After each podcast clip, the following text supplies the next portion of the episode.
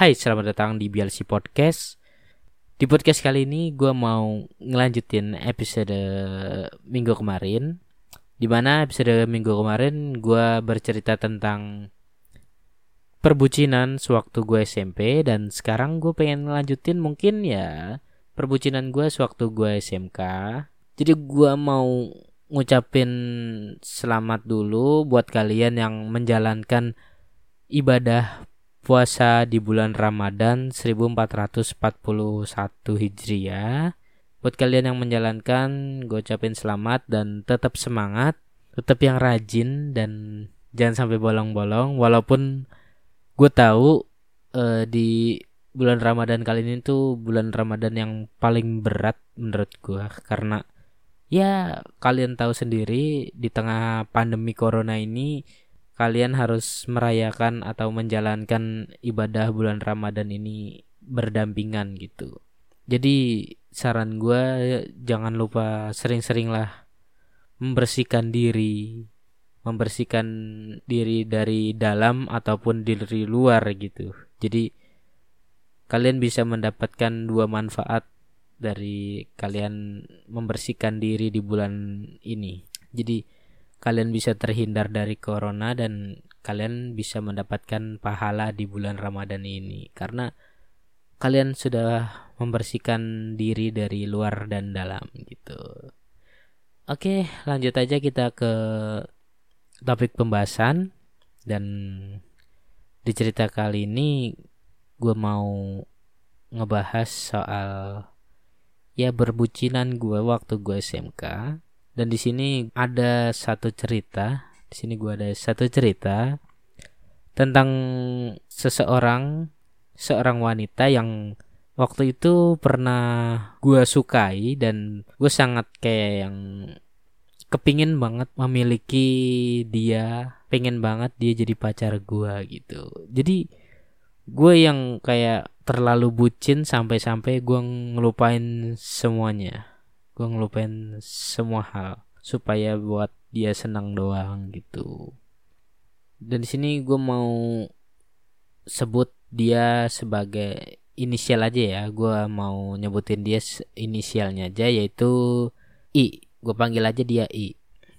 Nah si I ini dulunya adalah adik kelas gue jadi waktu gue kelas 11 dia kelas 10 dan jurusannya pun sama kayak gua. Kelasnya pun sama kayak gua.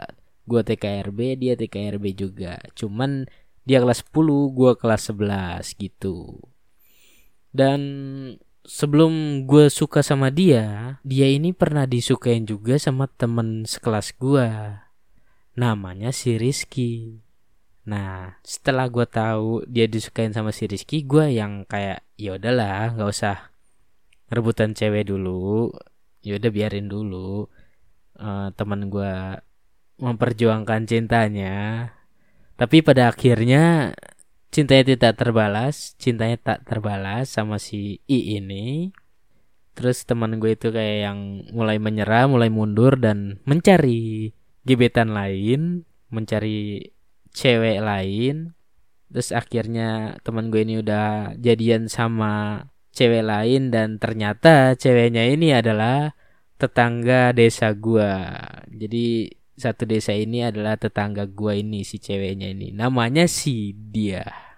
Setelah gua tahu itu, akhirnya gua memberanikan diri lah, memberanikan dirilah buat ngedeketin si I ini lagi. Karena gue tahu hmm, si teman gue ini nggak mungkin dong deketin dia lagi karena ya gue pikir dia teman gue ini udah punya pacar kan jadi nggak mungkin dong mau suka lagi sama si I ini.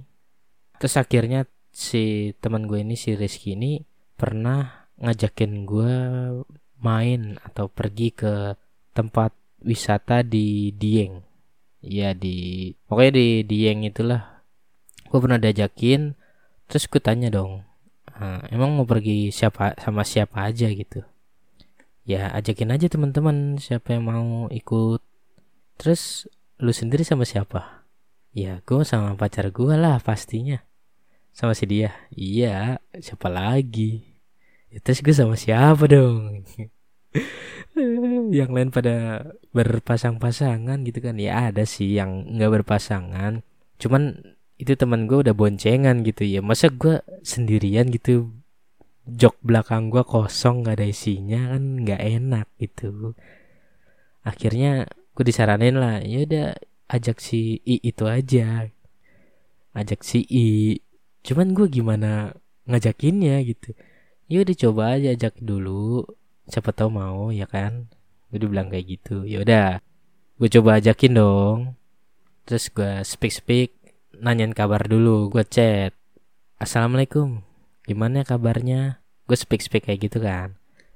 Terus dia balas e, waalaikumsalam baik nih. E, kamu sendiri? Oh baik juga oke. Okay. terus mulailah gue tanyain hari Sabtu kamu free nggak? Ada kegiatan nggak? Enggak sih emang kenapa? Terus gue tanya lagi kalau aku ajak main mau nggak? Emang mau main ke mana? kata dia mau main ke Dieng kamu mau ikut nggak? Emang sama siapa aja? Banyak sih rame. Teman kamu juga ada yang ikut si dia. Oh si dia ikut. Iya. Hmm, gimana ya? Dia tadinya masih mikir-mikir dulu yaudah gue nggak maksa saat itu juga dong. Terus gue kasih waktu dulu. Pas gue kasih waktu gitu gue ngomong sama si dia. Nah, ya tolong dong bujukin si ini si I ini biar dia mau biar dia mau ikut kita gitu. Terus kata si dia e, ya udah nanti gue bujukin dah. Cuman nggak janji ya mau apa enggak gitu. Oke terus dibujukin dan akhirnya gue tanya lagi keesokan harinya. Terus dia jawab ya udah aku mau gitu dan di situ gue ngerasa seneng banget seneng ya seneng lah. Siapa sih yang gak seneng? Cewek yang gue sukain terus akhirnya dia mau gue ajakin jalan gitu kan rasanya seneng banget gitu. Terus pada hari Sabtunya tiba gue kumpul lah. Gue jemput dia dulu di dekat rumahnya. Terus gue kumpul di lokasi yang udah ditentuin sama teman-teman gue gue kumpul di situ dan akhirnya kita berangkat. Berangkat menuju ke objek wisata di Dieng ini. Kita berangkat dan di situ kan gue baru pertama kalinya ya. Gue dan teman-teman gue tuh baru pertama kalinya main ke Dieng. Jadi masih bingung-bingung tuh kita ini jalannya ke mana ke mana. Jadi andalannya cuman map sama nanya-nanya orang. Ada sih satu teman gue yang udah pernah ke sana cuman dia juga rada-rada lupa jalanannya jadi mau nggak mau ya kita harus rajin-rajin ngeliat Google Map sama nanya-nanya orang. Tapi kan namanya di jalan pegunungan begitu sinyal kadang ada kadang enggak gitu. Jadi nggak nentu. Jadi mau nggak mau kalau pas lagi nggak ada sinyal kita tanya-tanya orang gitu. Terus kita berhenti tuh masih bingung. Nih ke mana lagi nih? Kanan apa kiri nih Yaudah coba ikutin pelangnya aja lah. Ya udah kita ikutin, ikutin terus. Dan akhirnya kita tanya sama orang karena kita udah nyerah, nggak nemu-nemu jalan. Nanya sama orang, e, Pak mau ke Dieng lewatnya mana ya?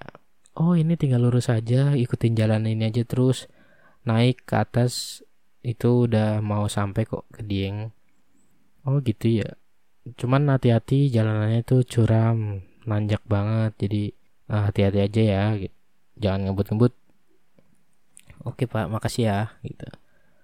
Udah tuh gue udah di dikasih tahu uh, eh, gue di saranin jangan ngebut-ngebut gitu. Pokoknya hati-hati lah di jalan gue naik dan bener aja waktu gue udah mau naik ke tanjakannya itu ada plang tuh sebelum naik ke tanjakan itu ada plang. Kayak tanjakan curam gitu pelang kuning gitu. Dan bener aja tanjakannya tuh ya ampun bukan main nanjak banget. Motor gua kan motor itu ya apa motor Revo 110 cc nah. Sedangkan teman-teman gue tuh entah ada yang motor matic motor koplingan yang kayak gitu-gitu dan dia mah santai-santai aja enak-enak aja. Ya gue hanya sekedar motor Honda Revo 110 cc anjay. Naik boncengin seseorang gitu seorang cewek aduh malu buat gue dan motor gue tuh kayak yang ngeden banget. Jadi gue tuh pas nanjak tuh pokoknya gue paksain gigi satu aja gigi satu gigi dua. Kalau gue pengen nambahin lagi gue takutnya motor gue nanti malah mundur malah mundur terus kan kalau sampai mundur terkenapa-napa kan gue juga yang repot gue juga yang malu kan. Jadi ya udahlah bodo amat mau motor yang ngeden apa gimana ya. Yang penting gue bisa nyampe dengan selamat gitu. Dan bener aja motor gue tuh kayak ngeden banget. Terus gue kayak yang ngerasa gak enak juga kan sama yang gue boncengin nih. Dia juga kayak yang hampir ketakutan gitu. Terus akhirnya dia kayak yang megang gua meluk gua gitu karena saking takutnya gitu. Ya mungkin itu adalah berkah tersendiri buat gua. Karena dengan adanya kayak gitu gue jadi dapet ya bonus gitu kan. Uh, ini motor ini udah legend banget dah. Udah menemani gua ke mana pun gue pergi ditemani banget ditemani terus sama motor ini. Dan akhirnya kita sampai ke objek wisatanya dan objek wisata yang kita pertama datangin itu adalah Telaga Warna. Ya, di Telaga Warna ini pokoknya tempatnya bagus banget. Kalau kalian yang belum tahu gimana tempatnya, kalian bisa cek aja di Google cari Telaga Warna Dieng.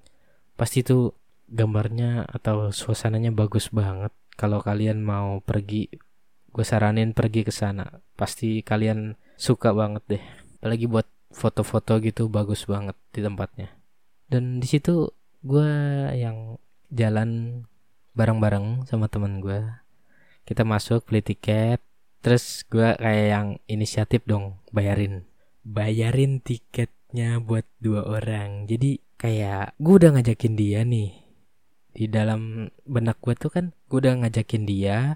Jadi gue yang kayak yang harus ngejagain dia harus kayak yang ngebayarin dia semuanya pokoknya harus gua gitu. Dia nggak boleh. Saking mungkin saking bucinnya gue ya begonya gue padahal kan ya nggak apa-apa kalau dia mau bayar sendiri. Cuman gue kayak yang gengsi gitu. Saking gengsi jadi apa apa gue jadi gue yang ngeluarin duit semuanya. Dia yang nggak pernah ngeluarin duit gitu. Maunya gue kayak gitu. Dia tadinya ngeluarin uang. Nih uh, buat beli tiketnya Gak usah udah, ini pakai uangku aja. Udah nggak apa-apa ini pakai aja. Enggak, nggak usah nggak apa-apa. Simpan aja buat nanti lagi.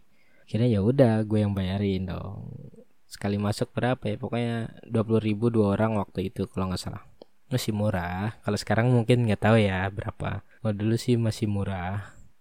Terus akhirnya kita masuk dan di sana kita kayak ngobrol-ngobrol bareng-bareng teman-teman dan di sana kan gimana gue pengen ngejelasinnya gimana ya? Kayak teman gue tuh si Rizky sama si Dia ini kan kayak jalan bergandengan tangan gitu kan. Yang yang lain juga pada sibuk foto-foto sendiri. Dan gue sama si I ini itu cuman yang diem-dieman.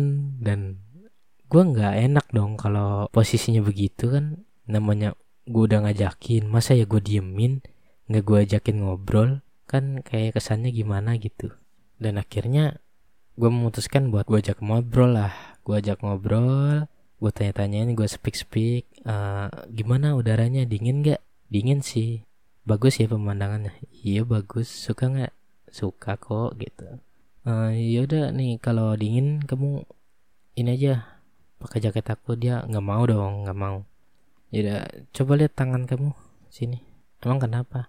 Katanya kan tadi kamu kedinginan di sini aku pegang aja tangannya biar hangat modus modus modus modus. Gue modusin dong anak orang gue modusin.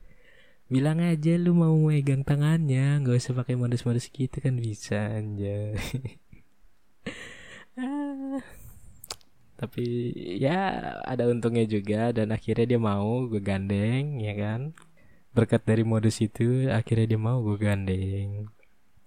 Terus kita jalan sambil ngobrol sampai ada di suatu titik kayak tempat gazebo gitu dan di dalamnya itu ada kayak gua.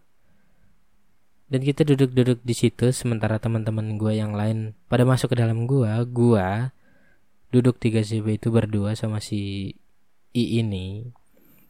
Dan gue iseng-iseng kan gue moto-motoin dia karena dia yang kayak diem aja gitu nggak mau foto-foto. Sementara yang lain kan pada sibuk foto-foto pada sibuk selfie-selfie lah yang kayak gitulah orang-orang narsis dulu. Anak-anak sekolah pada narsis gitu kan gimana sih? Dan dia enggak. Jadi gue iseng-iseng aja foto dia. Cepet-cepet terus dia kayak yang malu-malu gitu. Ya apaan sih foto-foto? Ya nggak apa-apa kan sekali-kali buat kenang-kenangan kan lagi ke Dieng terus akhirnya setelah itu kita rembukan buat kita mau ke mana lagi nih nanti setelah ke Telaga Warna? Ke ini aja ke Kawah Sikidang. Jauh nggak dari sini? Enggak lumayan deket dari situ. Paling berapa kilo? Satu kilo atau dua kilo gitu. Oke kita ke sana. Akhirnya kita berangkatlah ke Kawah Sikidang itu. Dan di sana kan tahu sendiri dong namanya kawah pasti bau bau belerangnya tuh yang menyengat banget iya menyengat banget. Dan di sana kita nggak ada yang bawa masker nggak ada. Jadi di sana ada tukang masker terus gue yang inisiatif gitu. Tanpa gue dimintain gue inisiatif. Gue belilah masker buat gue sama si I ini. Gue beli dan waktu itu kan masker nggak semahal waktu sekarang ya. Nggak harganya nggak semahal saat ini nih dulu mah masih murah masker yang modelnya kayak sensi gitu masih murah paling goceng dapat dua gitu. Gue beli terus gue kasihin nih pakai maskernya. Dia yang tadinya kayak nolak nggak usah deh nggak usah nggak usah. Eh jangan kayak gitu udah dibeli terus ini juga kan bau belerang nggak baik buat kesehatan kalau dicium lama-lama. Terus akhirnya dia mau gue bujuk-bujuk kayak gitu gue mau eh, dia mau gitu. Dipakai lah terus tetap masih dengan keadaan yang sama dia yang diam sementara yang lain pada sibuk berfoto-foto ria. Dia yang kayak cuman diam ngeliatin pemandangan gitu doang. Ya lagi-lagi gue berusaha membuka topik pembicaraan gue ajakin ngobrol dan dia masih ya ngomongnya seadanya aja. Paling cuman senyum-senyum gitu nggak yang sampai ketawa lepas setelah itu kita beralih pergi ke kalau nggak salah tuh namanya Candi Arjuna. Ya Candi Arjuna. Jadi kita beralih ke Candi Arjuna. Di sana kan sebelum masuk tuh kayak ada anak tangga gitu dan dia tuh duduk di situ. Dan yang lain-lain kan pada foto-fotonya di dekat candi itu di dia foto-foto di situ dan dia duduk situ sendirian. Nah di situlah gue mulai beraksi lagi nih asik. Gue mulai ada kesempatan lagi nih buat berduaan sama dia. Di situ dia masih yang kayak yang ngeliatin pemandangan aja tanpa ngapa-ngapain. Terus gue iseng-isengin lagi gue foto-fotoin lagi. Dia yang malu-malu lagi kok difotoin lagi sih? Emang kenapa? Ya nggak apa-apa buat kenang-kenangan aja. Kan namanya lagi di sini bagus pemandangan dia senyum-senyum dan gue berusaha ngibur gue kasih unjuk fotonya nih bagus nggak fotonya? Ya bagus sih bagus. Terus dia mulai yang kayak senyum-senyum gitu. Oke wah berarti berhasil nih gue nih memikat perhatiannya gitu. Dia nggak yang jutek nggak bete lagi gitu. Dan teman gue ada yang ngeliat waktu gue lagi berduaan gitu. Dan teman gue tuh spontan tiba-tiba ngomong udah jajar jajar jajar jajar nggak usah malu-malu jajar jajar jajar aja jajar sini sini HP-nya sini. Fotoin fotoin. Di situ gue yang kayak apaan sih? Gue gue nggak minta fotoin anjir. Dan udah jajar aja jajar jajar lihat hasilnya bagus akhirnya gue jajar dan gue difotoin sama teman gue akhirnya kita bisa foto berdua foto bareng sama si cewek yang gue sukain ini. Ya dalam hati gue sih ya gue seneng banget sebenarnya. Cuman kayak gue gengsi mau mengakuinya itu. Gue gengsi. Ya udahlah. Dan akhirnya gue dapet ya kan. Foto berdua. Dan situ gue apa ya sambil tadinya gue posisi cuman duduk bersebelahan gitu doang.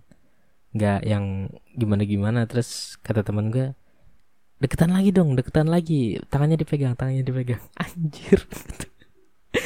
Ah, akhirnya gue yaudah gue pegang tangannya dan gue difoto lagi dan ya itu jadi apa ya jadi jadi gue enak gitu jadi gue enak. Dan gue terima kasih banget nih buat teman gue ini yang tiba-tiba datang dan motoin gue gitu. Aduh thank you banget. Akhirnya gue dapat kesempatan lagi dong. Uh, emang mantep banget dah.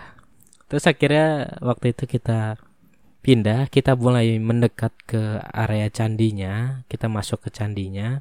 Dan pas waktu kita masuk tuh kayak jalanannya tuh bagus banget jalan masuknya itu. Jadi kayak ada jalanan konblok gitu terus di samping-samping itu kayak ada pagar besinya dan di pagar besinya itu ada kayak ada tumbuhan merambat gitu tanaman rambat gitu. Jadi bagus banget kayak berbentuk kayak gua cuman dari tanaman-tanaman gitu jadi kayak yang rimbun banget. Terus kanan kirinya lagi tuh ada kayak pohon-pohon cemara gitu. Jadi keren banget lah tempatnya. Kalian bisa lihat aja nanti di Google gambarnya di Candi Arjuna di Dieng itu kita masuk dan di situ ada kayak pengamen-pengamennya gitu pengamen wisata gitu yang pakai angklung pakai itu pokoknya keren banget dah.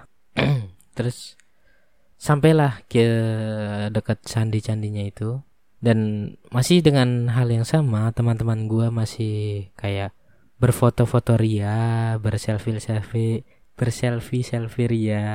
Sementara si I ini cuman duduk di pinggiran dan tidak mau berfoto-foto. Dan di situ juga kayak ya emang ini mungkin kesempatan gue lagi nih. Dan ini mungkin bagi gue adalah momen yang paling pas gitu.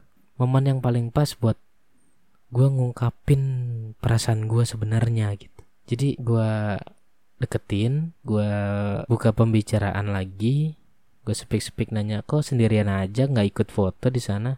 Iya nggak apa-apa udah mau di sini aja ngeliatin ini pemandangan bagus gitu. Hmm, gitu. Ya yaudah aku temenin ya.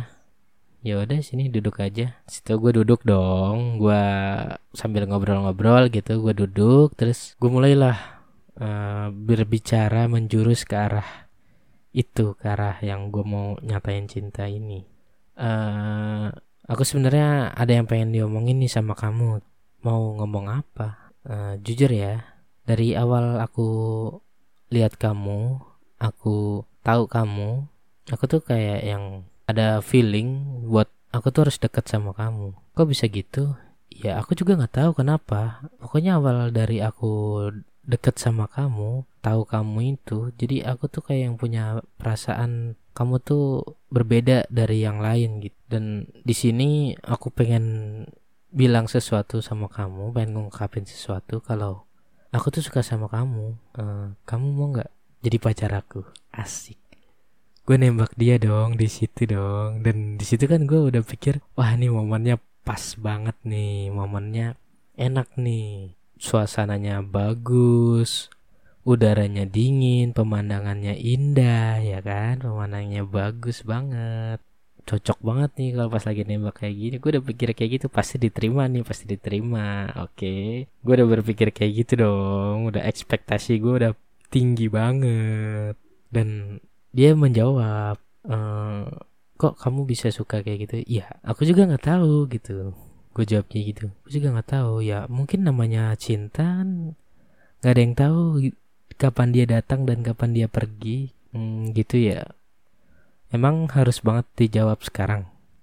Ya gue bilang ya jawab sekarang gitu. Emangnya kamu nunggu apa lagi? Dan waktu dia mau ngejawab nih waktu dia mau ngejawab sialnya yang bikin gue kesel yang bikin gue apa ya kesel banget waktu itu dah pokoknya gue kesel banget sama teman gue ini. Ada temen gue yang mungkin dia udah ngeliat jam dan pukul berapa ya? Waktu itu sekitaran jam 2 jam 2 siang. Terus dia yang ngomong ke gue teriak ke gue tanpa ngelihat situasi. Dia teriak ke gue dia bilang Lon ayo Lon Bali. Wes sore artinya Lan Ayolan pulang, udah sore nih. Duh, ya ampun. Dia baru pengen jawab uh, aku baru pengen kayak gitu, baru kayak gitu terus denger temen gue manggil, denger temen gue manggil ini terus dia yang nggak jadi ngomong. dia nggak jadi ngomong dan ya gue nggak tahu jawabannya gitu kan gue nggak tahu jawabannya terus akhirnya ya si I ini malah yaudah yuk pulang aja yuk udah sore nih. Nanti keburu malam sampai rumahnya gitu. Dan gue nggak ya nggak punya pilihan lain dong. Ya udah gue berdiri terus gue samperin teman-teman gue dan gue ber berjalan lah buat arah pulang gitu. Aduh. Dan waktu pulang pun gimana ya gue ngerasa ngerasa kayak yang canggung jadinya jadi canggung gitu. Gimana sih yang namanya lu udah ngungkapin perasaan ya kan? Udah nembak si cewek itu. Cuman si ceweknya ini belum sempat ngejawab udah kepotong gitu udah kejeda. Dan mungkin jadi kayak dia bikin bikin si cewek ini jadi kesal bete apa gimana? Jadi dia setiap dari jalan itu dari jalan gue mau pulang itu dia diem aja di di motor gue itu diem aja. Nggak nggak ada omongan apa pun setelah itu kan kita per, uh, mampir dulu ya sebelum kita pulang ke rumah di dekat pintu keluar itu kan ada kayak warung bakso gitu. Kita mampir dulu sekalian isi bensin dekat situ dan kita makan bakso dulu buat menghangatkan badan dan mengisi perut juga yang kosong lapar ya kan? Ya kali ngajakin anak orang gak dikasih makan gak dikasih minum cuman diajakin main doang kan gak mungkin dong. Akhirnya kita makan bakso dan yang di situ bikin gue senang lagi nah, gue duduk jejer sama dia. Duduk barengan dan ya gue biasalah sosokan mesenin bakso ke itu kabang baksonya. Sosokan kayak ngebosin gitu. Aduh padahal gue lagi duitnya juga pas-pasan banget. Cuman ya demi demi terlihat terkesan bagus di mata si cewek ini gue ya yang ngelakuin kayak gitu. Gue pesenin terus akhirnya kita makan dan begonya gue gue lupa lupa buat nanyain jawabannya dia gitu. Gue lupa waktu gue makan bakso tuh gue lupa nanyain jawabannya dia. Dan sampai makan baksonya kelar kita pulang dan sepanjang perjalanan pulang ini juga gue nggak ngomong gitu dan ada kejadian yang cukup menegangkan juga waktu kita perjalanan pulang. Jadi pas perjalanan pulang ini kayak udah mulai mau gerimis udah mau udah mendung-mendung gitu. Dan kita kan jalan berjejer gitu. Jadi yang paling depan tuh ada teman gue si Rizky sama si pacarnya ini si dia. Terus di belakangnya ada kayak bapak-bapak tua naik motor gitu nggak pakai helm nggak pakai helm nih. Dan di belakangnya lagi ada gua sama si teman gua si Egi namanya. Dan waktu kita mau berjalan buat turun entah kenapa bapak-bapak yang ada di depan gua ini dia kayak yang meleng nggak ngeliatin jalan atau gimana. Dia kayak ke apa ya kesenggol batu gitu. Jadi dia langsung motornya langsung oleng dan jatuh di tempat gitu jatuh di jalan dan mungkin kepala bapak ini terbentur sama batu jadi langsung kayak pingsan gitu.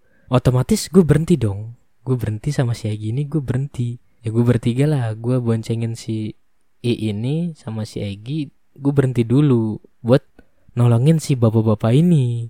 Sementara si temen gue si Rizky sama si pacarnya dia kan pasti di depan dia nggak ngeliat dong. Dia langsung main bablas aja udah gue nolongin dulu bapak-bapak ini dan setelah banyak orang yang datang gitu buat nolongin akhirnya gue ngajutin perjalanan gue lagi gitu.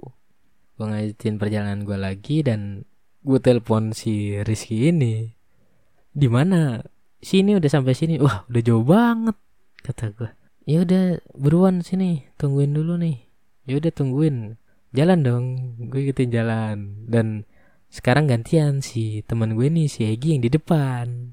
Dia jalan ngebut terus tuh. Ya udah gue ikutin ngebut gue di belakangnya terus. Dan waktu kita jalan gue ngerasa kayak ada yang aneh jalanannya.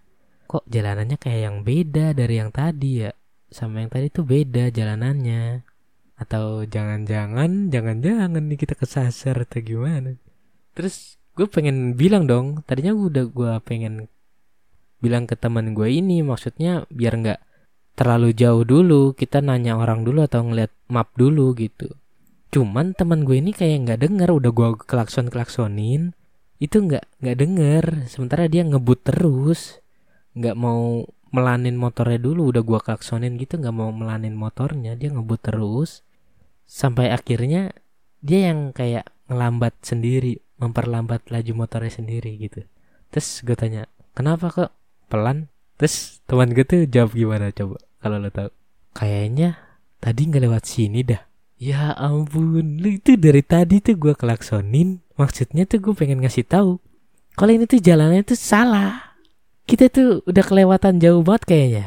Terus akhirnya dia nyadar oh iya ya ini mah beda jalannya gitu. Terus gue yang yaudah kayak gini kita nanya orang dulu aja dah nanya-nanya dulu arah mau ke Magelang ke mana? Gitu. akhirnya kita nanya orang dong. Terus kata orang yang gue tanya ini oh kalau yang marah Magelang mah udah kelewat jauh mas. Tadi sebenarnya sebelum jembatan itu belok ke kiri. Ini mah udah kelewatan jauh banget. Terus kalau maju terus ada jalan tembusannya nggak? Ada sih cuman jaraknya juga hampir sama kayak balik lagi malah lebih jauh ke sini. Aduh di situ udah yang wah bener-bener nih salah nih. Akhirnya ya udah gue memutuskan buat putar balik putar balik dan gue ngisi bensin dulu. Pas waktu gue ngisi bensin ini gue ngeliat si I ini cewek yang gue boncengin ini itu kayak yang ketakutan gitu kayak yang dia hampir pengen nangis karena mungkin dia tahu kayak kita tuh lagi tersesat gitu. Mungkin dia mikir aduh ntar kalau nggak bisa pulang nyampe sebelum maghrib gimana nih? Ngomong sama orang tuanya gimana nih? Soalnya waktu itu gue salahnya gue nih gue nggak minta izin dulu. Jadi dia yang ngomong sendiri pengen main gitu pergi. Aduh begonya gue kayak gitu. Terus gue coba tenangin dulu. Nah, yaudah tenang dulu tenang. Aman kok aman. Kita pasti nyampe tepat waktu nggak nggak bakalan kemalaman bener. Udah tenang dulu nggak usah nangis gitu gue coba tenangin dan akhirnya dia tenang diam baru gue lanjutin perjalanan lagi. Terus akhirnya ya ada kali harusnya perjalanan tuh dari dia yang sampai ke rumah itu bisa dua jam. Tapi karena gua nyasar nyasar dulu itu jadi perjalanan jadi empat jam. Lu bayangin empat jam naik motor anjir pantat tuh tepos banget tepos tepos. Aduh bener-bener dah pegel banget pantat gue sebenarnya. Cuman ya gimana? Gue pengen sambat juga nggak bisa dong. Harga diri malu malu kalau mau sambat. Dan akhirnya sampai kita masuk ke daerah Purworejo itu udah hmm, sekitaran jam lima setengah enam gitu. Jadi waktu itu langsung gue langsung anterin dia ke dekat rumahnya. Gue anterin di sana dan untungnya nggak sampai maghrib jadi sebelum maghrib gue udah sampai dekat rumahnya pas dia sampai rumah jadi pas banget azan maghrib gitu. Dan gue masih beruntung di situ gue masih bisa sampai dan tidak terjadi apa-apa gitu. Lalu di esok harinya kan hari minggu di situ gue nggak ke mana-mana gue di rumah aja.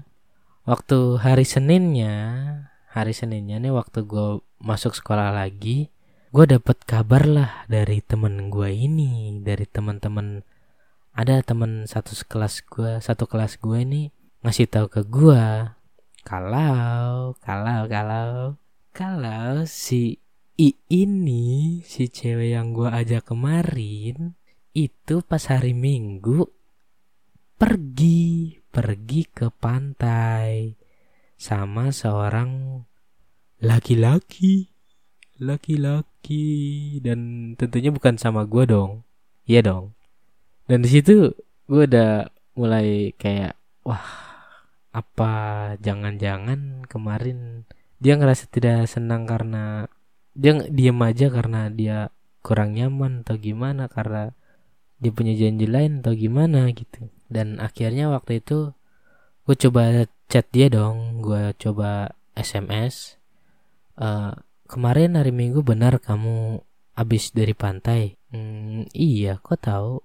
Kamu pergi sama cowok ya? Hmm, iya. Emangnya kenapa?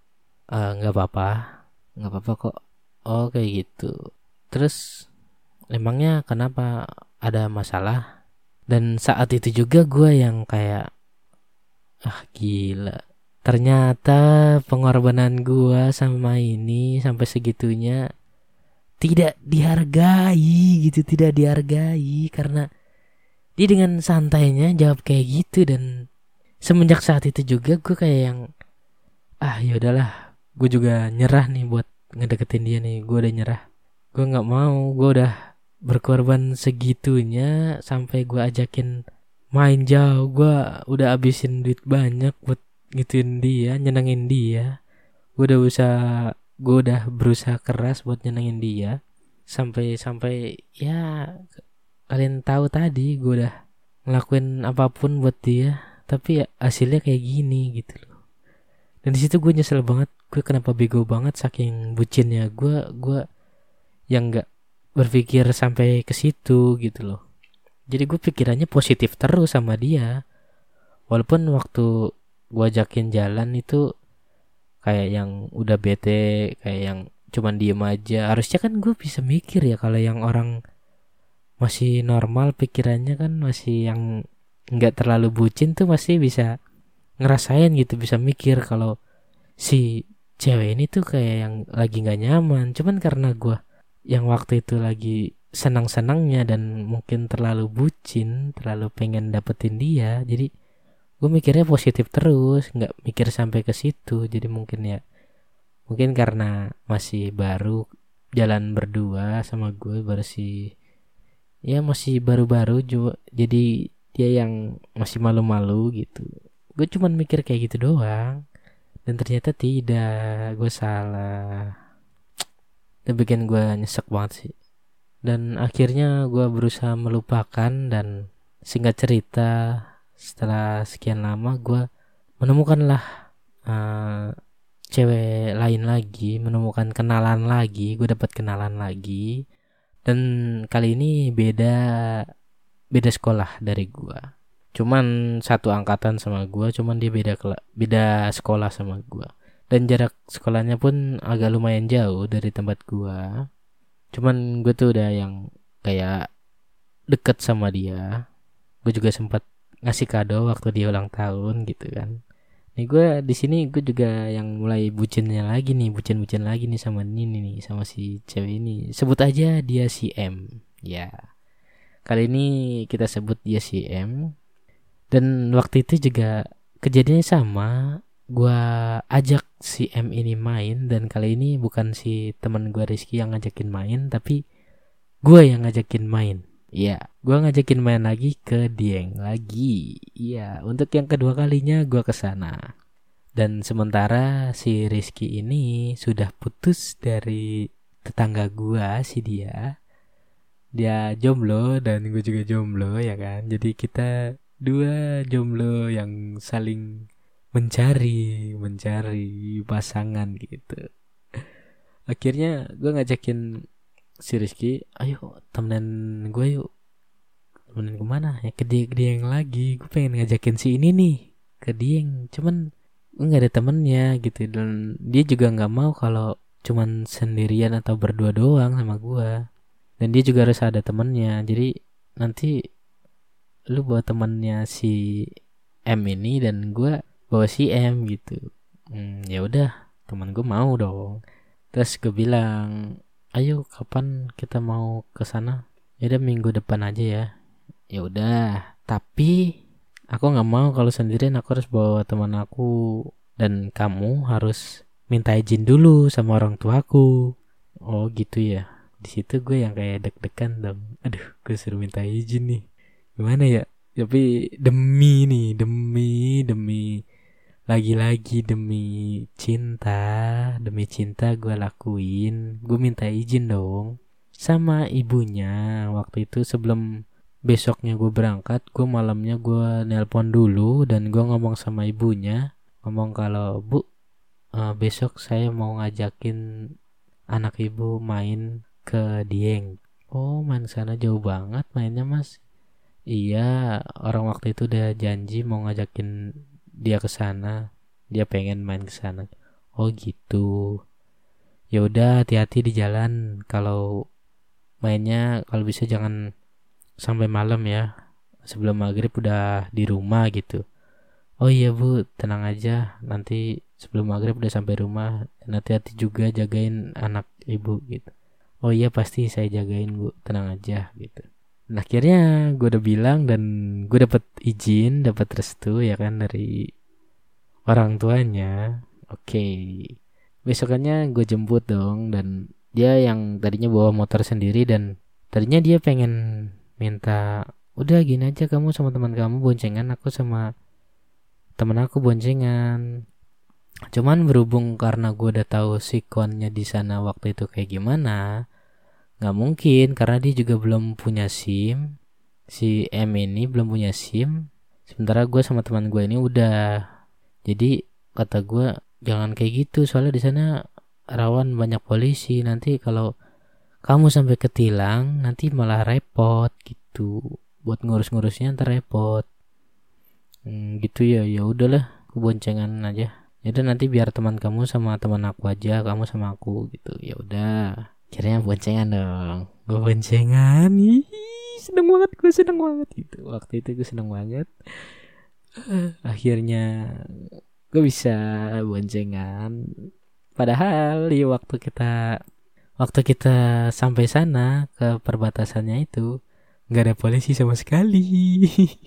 gak ada polisi. Jadi ya asik aja gue. Terus singkat cerita ya sama kayak tadi si motor gue ini juga masih dengan kondisi yang sama masih yang kalau menanjak dia menggerung-gerung menggerung-gerung mesinnya. Aduh gue malu banget. Sementara teman gue ini kan pakai motornya fiction ya. Jadi ya otomatis dia duluan ya. Bos bos gitu. Lah gue hanya sekedar menggunakan Revo 110 cc kan. Ya ampun. Ah tapi nggak apa-apa lah. Yang penting gue sampai dengan selamat dan akhirnya gue sampai dan biasa gue ajakin main ke Telaga Warna dulu. Entah kenapa gue kalau waktu gue pertama sampai sana yang pengen gue tuju tuh Telaga Warna gue nggak ngerti. Kayak yang itu tempat yang paling bagus gitu ya yang gue lihat gitu. Jadi gue pasti ajakin ke sana dulu. Dan di sana kita baru sampai tuh udah jam berapa ya? Jam 9 pagi kita udah sampai di sana di lokasinya. Dan di situ kita kayak merasa lapar kita minum kopi kopi dulu. Gue sama teman gue ini si Rizky minum kopi dulu sambil makan gorengan. Dan kalian tahu gimana rasanya makan gorengan di sana dan minum kopi di sana. Jadi kopi kita pesan kopi dan ada gorengan yang baru digoreng dan baru diangkat dari penggorengan. Masih panas asapnya masih ngebul-ngebul. Waktu gue pegang gorengannya itu nggak ada yang namanya panas-panasnya sama sekali. Nggak ada cuma dingin biasa dingin doang. Anget aja nggak ada tapi itu masih ngebul. Asapnya tuh masih ngebul masih ya pokoknya ngebul-ngebul kayak gitulah masih kayak gitu. Itu tuh gue pegang nggak ada panas-panasnya sama sekali. Dan pas gue gigit juga nggak panas sama sekali. Cuman gorengannya masih kering banget masih enak gitu. Pokoknya renyah banget. Dan gue juga minum kopi juga nggak ada anget-angetnya. Jadi biasa aja kayak minum pakai air dingin gitu gimana sih? Pokoknya aneh lah menurut gue tuh aneh tapi ya kalau di logika dipikir-pikir lagi sih emang gak aneh karena emang di sana tuh suhunya kan dingin banget. Jam 9 pagi aja masih dingin banget. Gue kalau nggak pakai jaket tebal sama sarung tangan mungkin gue kedinginan kali. Jadi gue makan habis itu ya gue ajakin naik-naik ke atas gitu kan. Ke kayak namanya ada batu pandang. Gue naik ajakin naik ke atas. Dan di situ gue yang foto-foto bareng sama dia asik. Dan dia memakai kerudung yang gue kasih waktu itu di kado ulang tahunnya. Dia pakai kerudung itu dan akhirnya gue foto foto bah gue foto bareng sama dia. Ya gitu. Dan di situ gue seneng banget. Lalu setelah itu kita kayak yang pergi ke tempat lain. Kita pergi ke mana ya waktu itu ya? Ke Bukit Sikunir kalau nggak salah. Ke Bukit Sikunir dan bukitnya tuh kayak apa ya? Jalanannya itu agak lumayan jauh, ada sekitaran 5 kiloan dari situ. jalannya agak jauh dan pastinya naik turun naik turun gitu dong pasti dan saat kita sampai di Bukit Sikunir itu di situ tuh kayak ada anak tangganya gitu dan di setiap itu nanti ada pos-posnya jadi di pos pertama itu aja kita udah yang namanya kecapean. Sebenarnya gue masih pengen lanjut. Gue masih pengen lanjut cuman si M ini cewek yang gue suka ini dia udah nggak kuat. Jadi dia minta istirahat di situ. Dia minta istirahat dia minta berhenti dulu di situ. Ya udah berhenti. Dan kita makan makan cemilan yang kita bawa.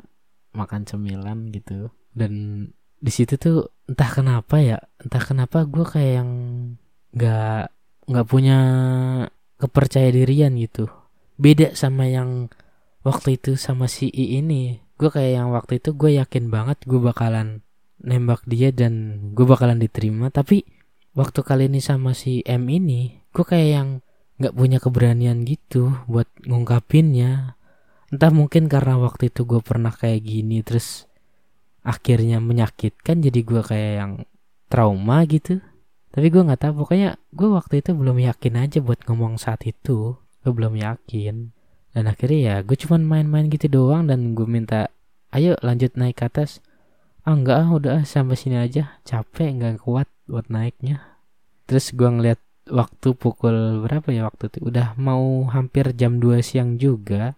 Terus akhirnya kita turun lah yaudah yuk turun aja yuk uh, udah jam segini nih. Bentar lagi juga udah mau sore. Takutnya kesorean gitu. Dan akhirnya gue turun.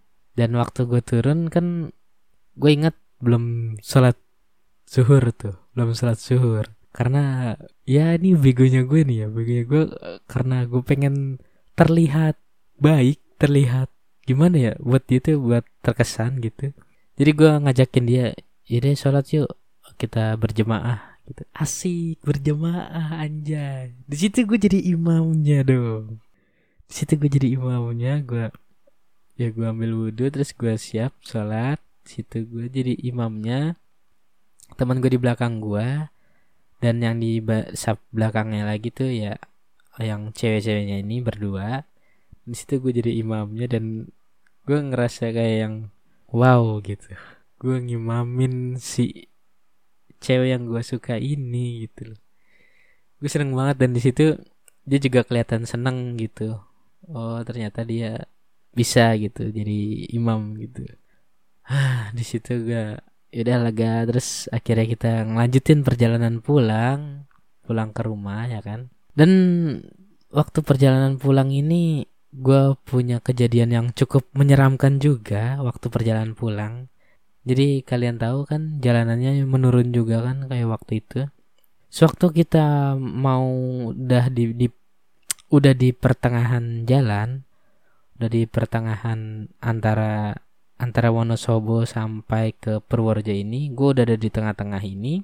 Waktu gue pengen lewatin jalan itu itu jalanan ditutup. Sementara waktu gue waktu gue pulang gue sama si Rizky ini sama teman gue ini jaraknya cukup terlampau agak jauh gitu. Karena waktu itu gue uh, kayak ngisi bensin dulu gitu.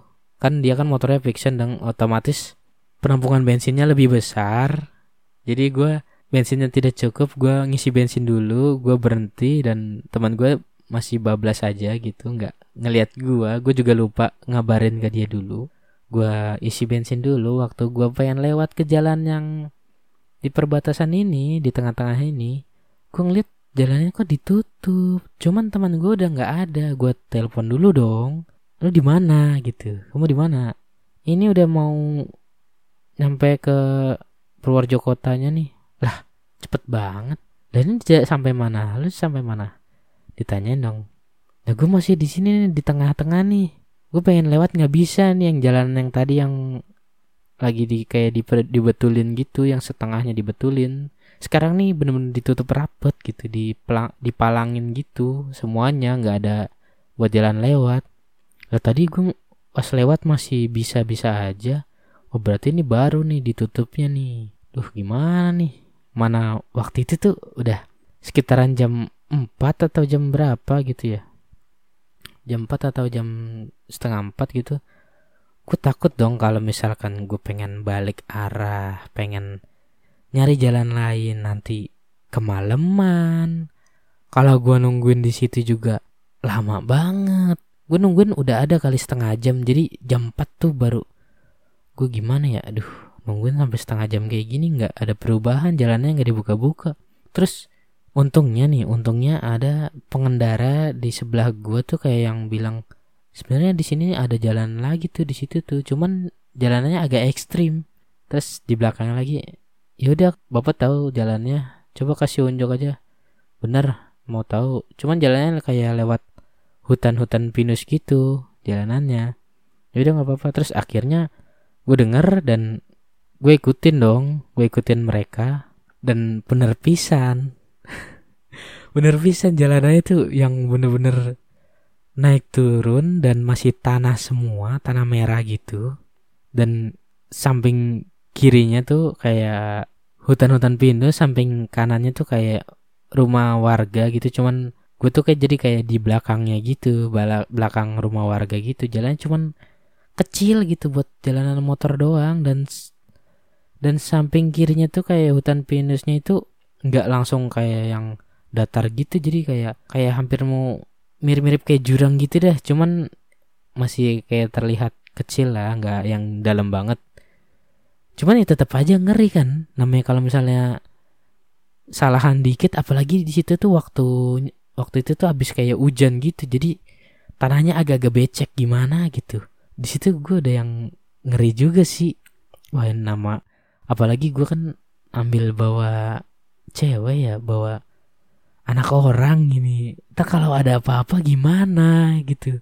Gue udah bingung juga sih. Cuman si M ini cewek yang gue boncengin ini itu untungnya bisa nenangin gue beda banget sama yang pertama ini sama si I ini. Kalau si I kan kayak dia malah waktu gue nyasar kan dia nangis. Jin itu malah bikin gue panik. Tapi kalau yang ini enggak. Dia kayak nenangin gue kayak yang yaudah nggak apa-apa tenang aja. Yang penting pelan-pelan aja kita. Nggak usah terburu-buru. Nanti gampang kalau soal misalkan nanti kita kemalaman aku bantu ngomong deh sama orang tua aku gitu. Yakin nggak apa-apa gitu. Iya nggak apa-apa. Yang penting kan kita berusaha kita sampai dengan selamat gitu. Nggak terjadi apa-apa gitu. Ya udah kamu nanti pegang aku aja ya. Kalau misalkan agak takut pegangan aja gitu. Iya tenang aja. Udah untungnya dia tenangin gue kayak gitu dong. Terus gue beranikan diri lah gue lewatin jalan itu. Walaupun agak sedikit licin ya gue berusaha semaksimal mungkin dengan skill-skill yang gue punya ya kan. Asik. Gue naik turun di situ dan sampailah suatu titik di mana. Di situ tuh kayak ada bolongan. Gue nggak begitu kelihatan nggak begitu ngeh nggak begitu nggak karena di belakang gue juga udah ada motor lain jadi gue kalau pengen berhenti dulu kagak mungkin. Gue sambil jalan gitu gue gue nggak ngeliat. Jadi ban depan gue masuk ke bolongan itu dan di bolongan itu tuh kayak ada kayu gitu ranting pohon yang agak panjang. Jadi pas gue ban depan gue masuk nginjek ke ranting pohonnya itu ranting pohonnya yang belakang tuh jadi kayak ngangkat gitu sedikit ngangkat dan dia tuh kayak yang nyodok bagian rem belakang gua pedal rem belakang gua ini otomatis motor gua kayak yang berhenti mendadak dong. Berhenti mendadak dan si M yang gue boncengin ini hampir pengen jatuh ke jurang itu. Aduh di situ gue ya. Allah ini anak orang gimana nih? Aduh gimana nih? Gimana gimana gimana? Dan gue ketika langsung gue berhenti dan gue megangin dia gue pegangin dia. Kamu nggak apa-apa. Dia dengan muka yang agak sedikit panik itu cuman dia berusaha tenang. Ya aku nggak apa-apa nggak apa-apa. Beneran kamu nggak apa-apa? Gue di situ udah panik banget. Gue yang panik banget tapi dia si ceweknya ini malah yang kayak terlihat nggak mau menunjukkan kepanikannya gitu biar gue nggak panik. Tapi gue sebenarnya tahu kalau si ini nih dia dia panik sebenarnya. Cuman dia kayak nggak mau nunjukin. Gue panik banget waktu itu. Gue nggak bisa ngumpetin rasa kepanikan gue kamu nggak apa-apa beneran? Iya nggak apa-apa. Tenang aja tenang. Nggak ada yang luka kan? Nggak ada yang itu ya? nggak nggak ada. Tadi cuman kayak kebentur sedikit aja nih kebentur uh, step belakang. Beneran nggak apa-apa? Iya nggak apa-apa. Yaudah yuk. Lanjutin pelan-pelan. Masih bisa jalan kan motornya? Iya masih sih masih bisa. Cuman ini pedal remnya agak sedikit bengkok aja. Tergampang bisa dibenerin kali ini mah. Yaudah pelan-pelan aja. Dan akhirnya kan setelah pedal rem gue itu agak bengkok jadi gue agak susah kan buat nginjek remnya. Jadi gue mau nggak mau main rem depan belakang mulu. Dan akhirnya gue bisa lolos dari hutan hutan itu. Jalanan yang bikin gue hampir celaka hampir mau jadi maut gitu kan. Aduh ya allah kalau gue inget tuh gue ngeri banget. Hmm gue bisa lewatin dan akhirnya gue udah hampir sampai ke Purworejo kotanya dan gue telepon teman gue lagi dong udah di mana Nah ini udah pulang udah sampai rumah. Anjir, gue ditinggalin, bangke, bangke. Gue kira gue ditungguin, katanya gue ditinggalin. Terus ditanya lagi, lah udah sampai mana? Lah ini baru sampai Kota. Lah lama banget. Lah orang kan tadi kan udah dibilangin jalannya ditutup dan gue cari jalan lain. Udah dah, ntar lagi aja cerita lengkapnya besok di sekolahan gitu. Oke, gue ngajakin pulang dan waktu gue sampai Purworejo kotanya, waktu gue sampai Purworejo kotanya itu tuh langit mendung dan mulai gerimis hujan rintik-rintik gitu. Tadinya yang awalnya nggak begitu deras cuman lama kelamaan kok agak kayak yang lumayan gede. Gue tawarin dong ini mau berhenti dulu nggak? Mau pakai mantel dulu nggak? Terus kata dia nggak usah udah lanjut aja udah nanggung. Lagi juga di jam segini sore nanti ke yaudah gue lanjut aja dong sesuai permintaan dia dan dan senangnya gua nih senangnya gua dia kayak yang perhatian banget sama gue uh, ini kan lagi hujan nih. Uh, helmnya ditutup kacanya ditutup ya jangan jangan dibuka kayak gitu nanti mata kamu kena air hujan pedes kasihan. Terus akhirnya kan muka gue udah basah gitu kan terus akhirnya dilapin sama dia pakai tangannya dari belakang dilapin terus uh, kayak sedikit kayak di gimana ya dicubit-cubit gitu pipi terus abis itu ditutup kacanya terus abis itu gue dipeluk dan gue anterin lah sampai ke penitipan yang ada di dekat rumah temannya ini buat ngambil motornya dia.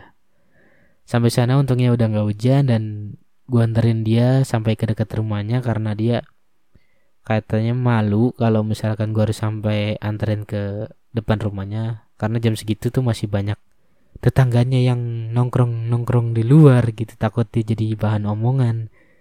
Jadi gue nganterin sampai ke dekat jembatan di dekat rumahnya jembatan kali gitu. Dan di situ gue langsung balik pulang sampai rumah dan gue kayak yang minta maaf banget sama dia. Maaf ya tadi uh, perjalanannya jadi nggak enak. Pas pulangnya udah nggak apa-apa. Yang penting kan kita selamat nggak terjadi apa-apa terus itu kaki kamu gimana yang ke kebentur? Ya ini mah nggak apa-apa paling ntar dikasih balsam sedikit udah besoknya sembuh.